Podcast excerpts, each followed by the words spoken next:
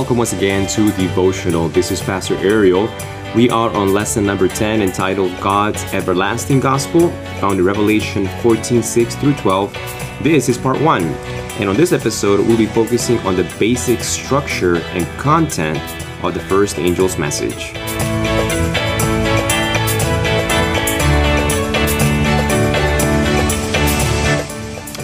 So, now we are in familiar territory once again. Praise the Lord.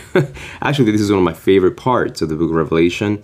And actually, I'm going to be spending quite a bit of time on this, and actually, it will probably spill over into next week. I've been preparing these episodes, and I'm realizing they, they're getting quite large, and I don't want to shrink them. I don't feel that there's a need to uh, cut them down because this is not a sermon. Praise the Lord. I can just chop up a little bit more and create more episodes and hopefully this will give you a more robust and uh, panoramic view of uh, the three angels messages if you're a christian of another denomination i think this will help you understand a lot more of uh, the mission that the Seventh-day Adventist Church feels compelled to be a part of and the contribution we want, we want to bring to the overall Christian table of the rest of our brothers and sisters from other denominations. This is what we want to bring as our contribution to spreading the gospel worldwide. So I'm going to read to you the first angel's message and the intro that the book Revelation gives found Revelation 14 6 through 7. And it says as follows Then I saw another angel flying in the midst of heaven, having the everlasting gospel to preach to those who dwell on the earth, to every nation, tribe, tongue, and people, saying with a loud voice, Fear God, and give glory to him, for the hour of his judgment has come and worship him who made heaven and earth, the sea, and springs of water. This is the condensation of the good news, the gospel found in the rest of the scriptures and the, in the entire Bible. It is summarized, it is condensed, it is compressed into these three statements the everlasting gospel, the good news that never expire, that are always relevant, and will always be meaningful to humanity throughout history. Here it is. And the gospel can be summarized eh, in these three messages from these three angels, especially looking at the prophetic timeline in which they are to be given. We're going to spend time looking at the structure, the basic structure, and the content in this episode of this first angel's message. It is a threefold appeal in this first message.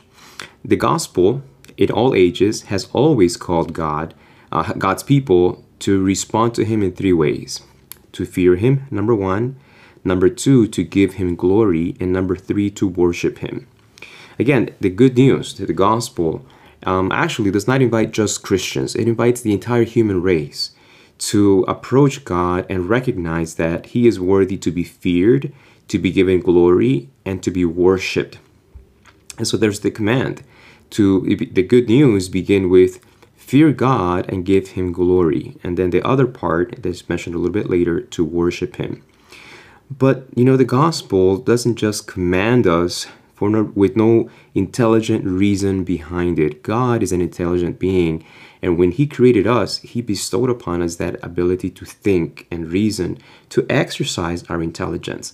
So the, we cannot, we should not just look at these verses and say, well, God is just telling us to do something. There is compelling evidence that God provides by which He invites us to accept this command to number one, fear Him, to give God to give Him glory, to worship Him.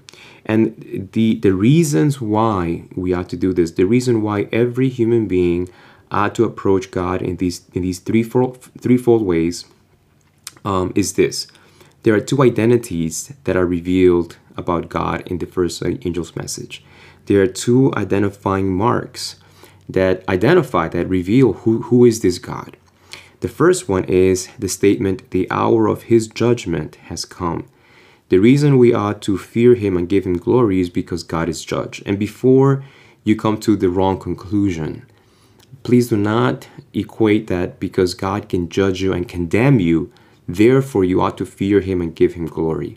That is not how the, the interpretation plays itself out when we look at some expressions, and we will do that throughout this series on the three angels message of what it means that God is judge, that the hour of his judgment has come. That statement right there will compel us to fear God and to give Him glory. The second reason, or the second identifying uh, mark that the book, this message gives about God as to why we ought to worship Him is because of His creative acts. God is creator. So these three uh, appeals, these three commands to fear God, to give God glory, and to worship Him are contingent upon us seeing, understanding, and accepting these two realities about God God is judge, and God is creator. We are to fear God and give Him glory because God is the judge, the judge of the whole earth. And we ought to worship Him because He is the creator of everything that is here, including you and I. Now, as we uh, make these statements, if I was someone that was reading or hearing these for the first time, I would have a, a basic, huge question right now. A very obvious question, and maybe maybe this question has already popped into your head. Why? Why this? And what what what about these expressions to fear him? That that right there is not a very compelling reason as to why I would want to worship someone or give God glory for something. I'm terrified of you, so let me glorify you.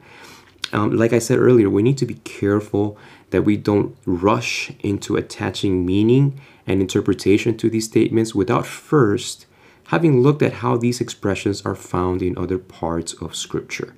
But the question is valid. Why? Why should I fear God and give Him glory because He's the judge? Why should I do that?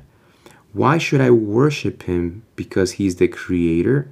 What's the reason behind this command? These are valid questions that we will begin to explore in greater depth. Right now, we have gotten familiar with the initial structure.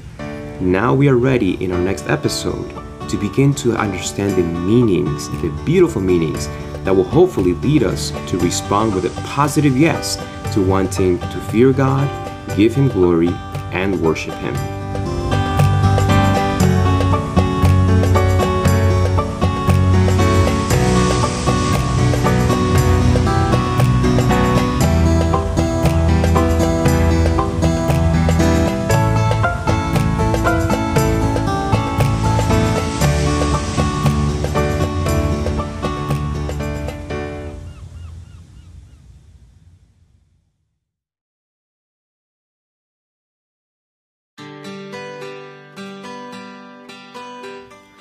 I sincerely hope you received a special blessing from today's episode on devotional.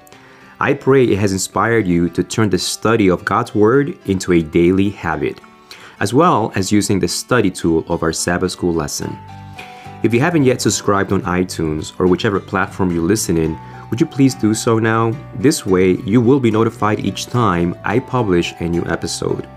It would also mean a lot to me if you would leave a rating and a review of this podcast. You doing this will help others discover this spiritual resource. I would really appreciate this. I would love for you to connect with me through my Facebook page, Devotional Podcast.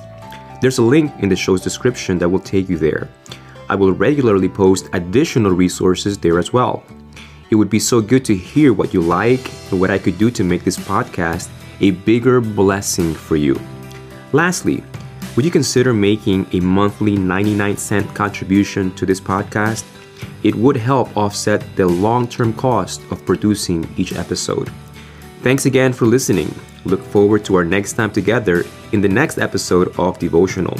Until then, this is Pastor Ariel inviting you to devote all you are and all you have to our Lord Jesus Christ.